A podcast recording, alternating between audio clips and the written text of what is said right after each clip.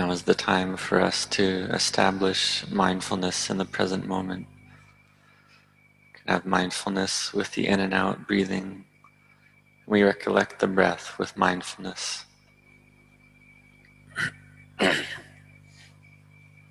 so this mindfulness is the ability to recollect, and sampajanya is uh, a all-around knowing and awareness.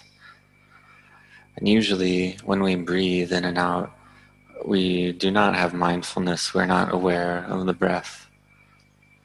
And this breath is the wind element, is one of the four elements that compose the human body of uh, the four elements of earth, air, fire, and water.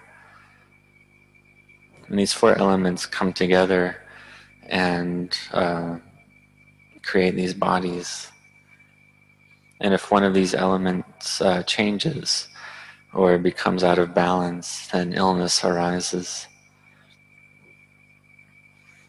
So when we have mindfulness with the breathing, uh, don't control the breath to make it longer or shorter.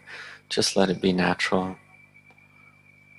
And as the breath goes in and out, one can recollect the mantra Buddho or not as one sees fit and having mindfulness with the breath, if one's having a lot of thoughts arise, one can then recollect a mantra such as Buddho in order to help. And this can help the mind become peaceful more easily. So know the breath as the object of the mind, and doing so, the mantra can uh, go away on its own at this point, the mind will be firm and established on the in and out breathing. The awareness or sensations of feeling one's hands and feet may disappear, and the body feel lighter, and the mind will feel peaceful.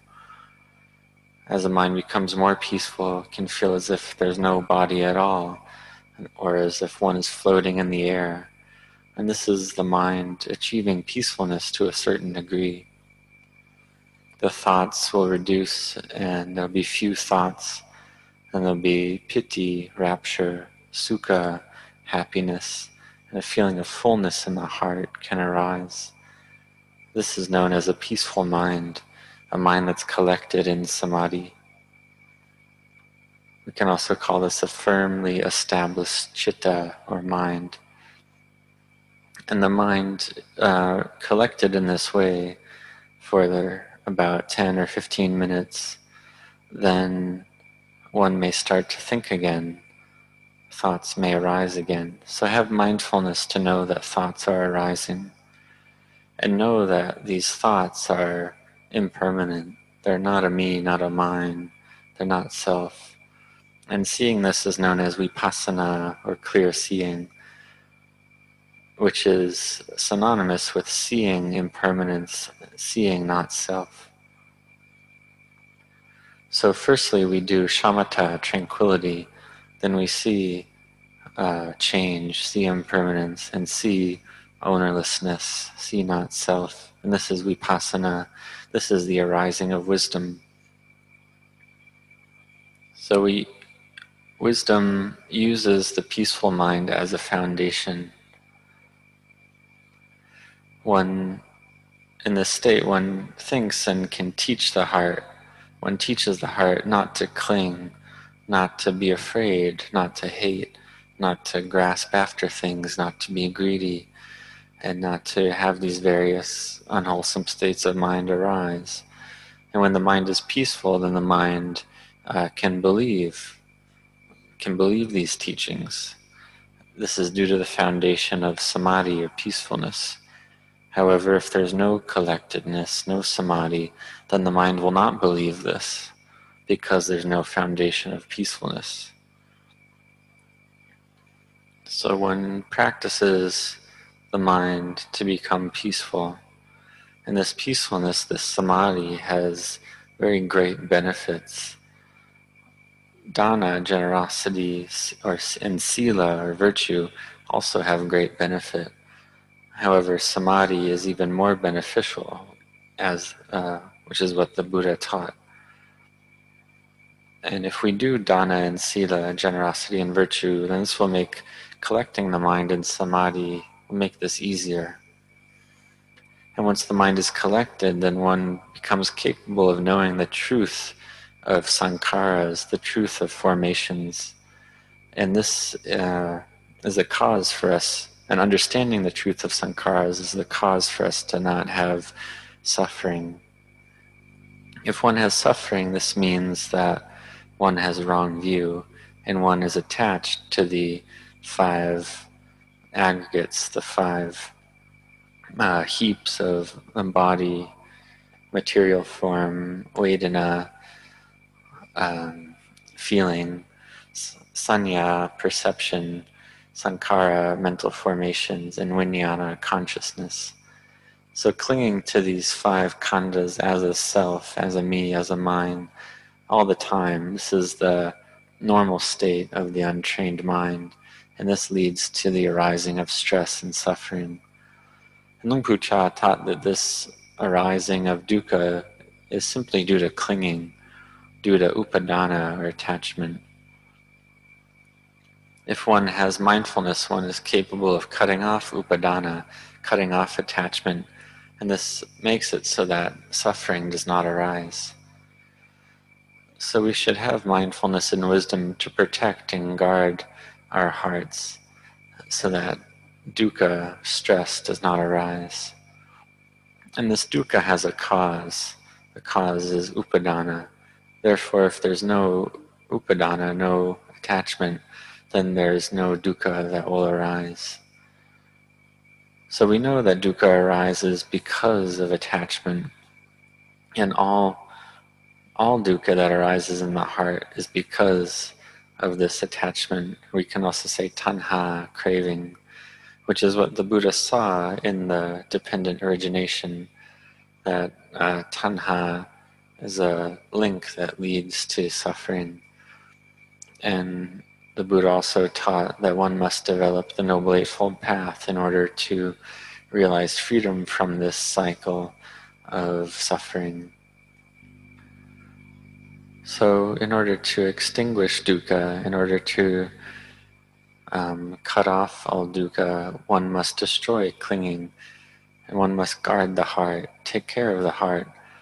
And doing so, then dukkha and mara will not arise.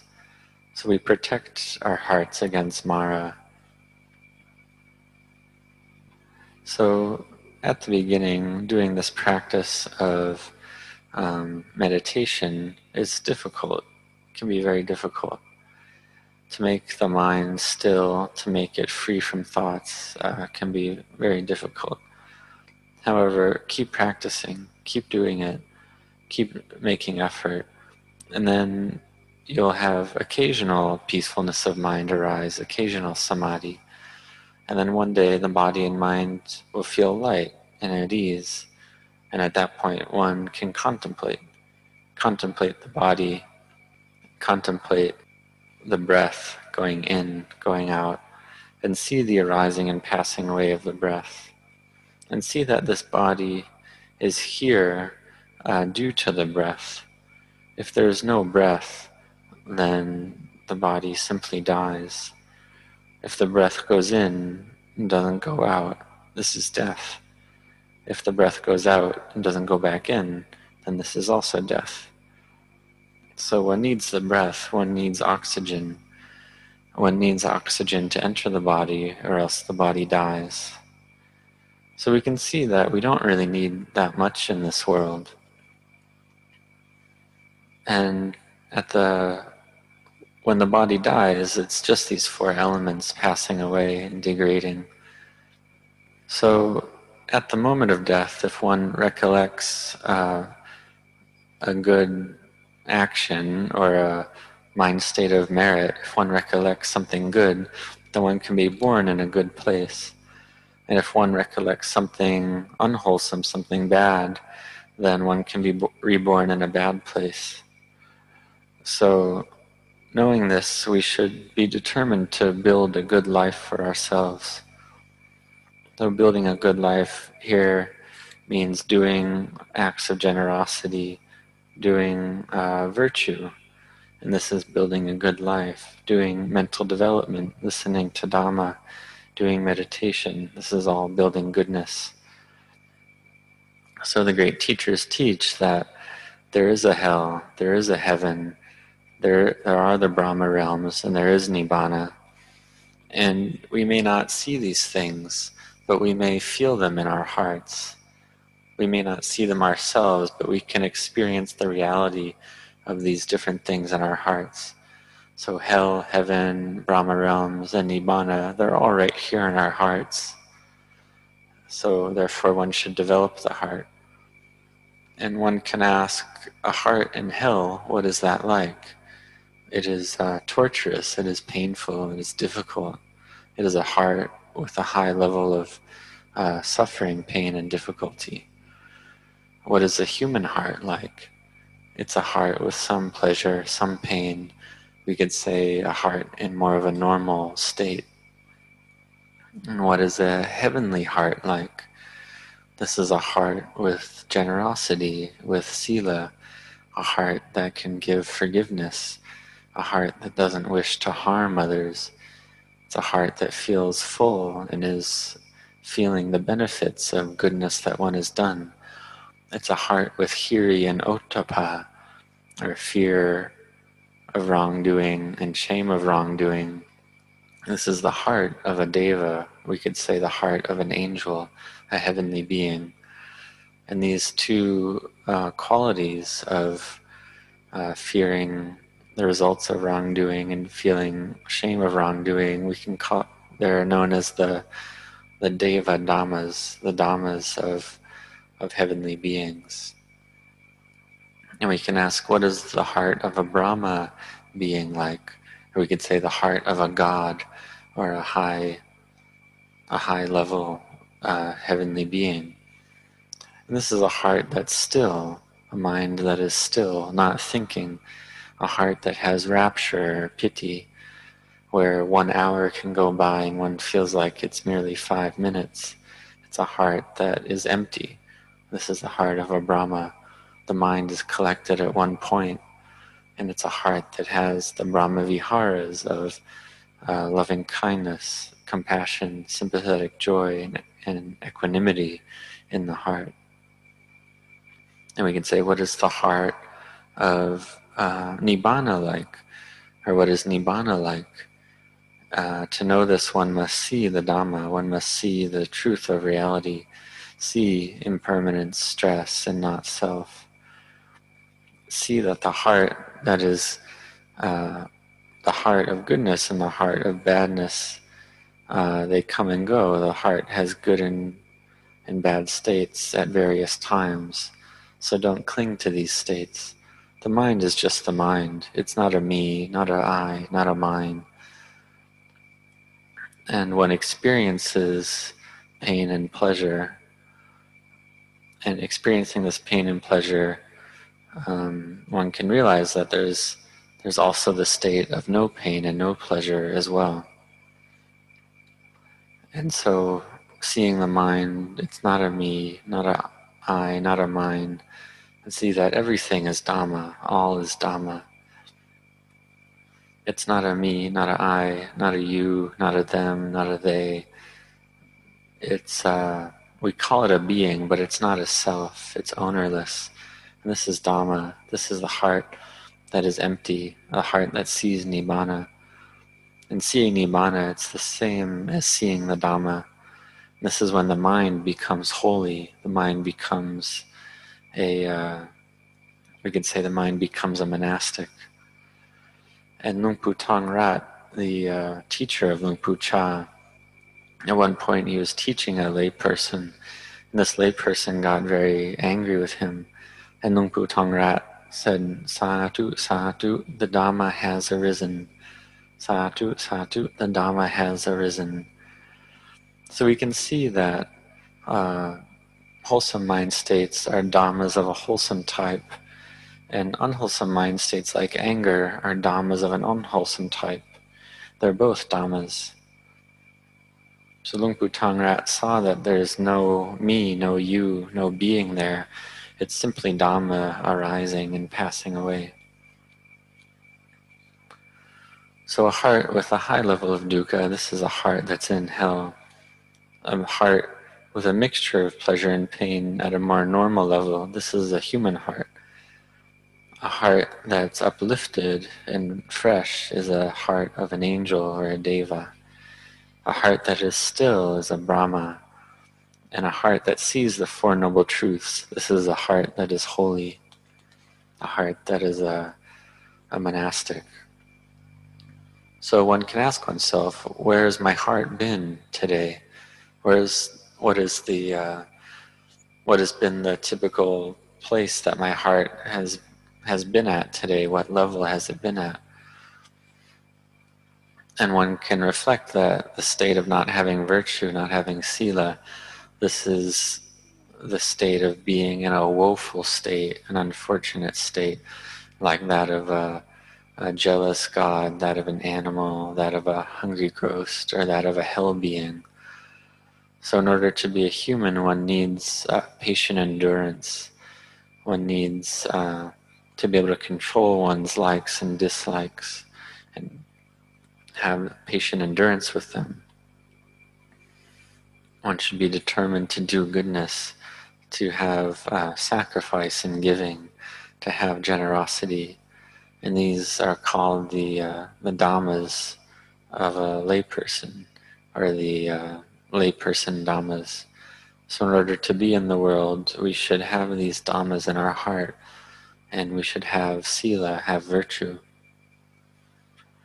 So, if an individual is angry, angry, full of anger, and they speak and act out of this mind state, this is like being in hell. And we can see that um, when one does this, how does the heart feel? When one's very angry or filled with a, an unwholesome mind state, like anger or fear, what is the heart like? It's hot, it's agitated, and this is like a hell state. So, in order to make the heart cooler, we should have sila, have virtue. And the sila is a is what makes the heart happy and cool. Sila is a cause for happiness. It is a noble wealth, an inner wealth. And having sila, one can then practice and gain collectedness of mind. And at this point, one is able to see the Dhamma, see the truth of reality. So we can see that this is a great benefit that arises. So be determined to have to be established in the five precepts, to see the truth that the Buddha taught, to see the Dhamma, to guard the heart, and to see where where is one's heart. Is it an angel? Is it a animal? Is it a human? Is it in a woeful state like a hungry ghost, jealous god, or a hell state? And uh, it is taught that the devas or the mind in the state of a deva often drops down to a woeful state below the human realm. And it is taught that there are many, many, a great number of beings in these woeful states. So one can observe this in one's own experience. When one's heart is very uplifted and then degrades from that state and drops down, where does it go? Does it go to the level of a human or does it go lower than the level of a human? So we should have virtue and be established in virtue. And this virtue is something that's capable of taking care of our hearts for a long time. And also practice generosity, practice mental cultivation, and protect the heart, guard one's heart. Develop your mind uh, to be good, to be in a good state, and this uh, and to protect the mind from these woeful states. And when one practices well in this way, one can realize a faith that is uh, stable, a faith that is unshakable. And this happens when one sees the Dhamma, sees the truth clearly. And seeing Nibbana, or having Nibbana as the object of one's mind, this is the mind of one that is a stream enterer, one who realizes the first stage of enlightenment. And this is something that a monastic is capable of, and a layperson is also capable of. One uh, needs to be consistent in one's practice, consistently do one's practice.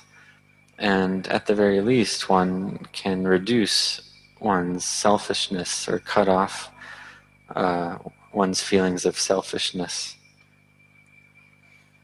So may you all be determined, be determined in your practice.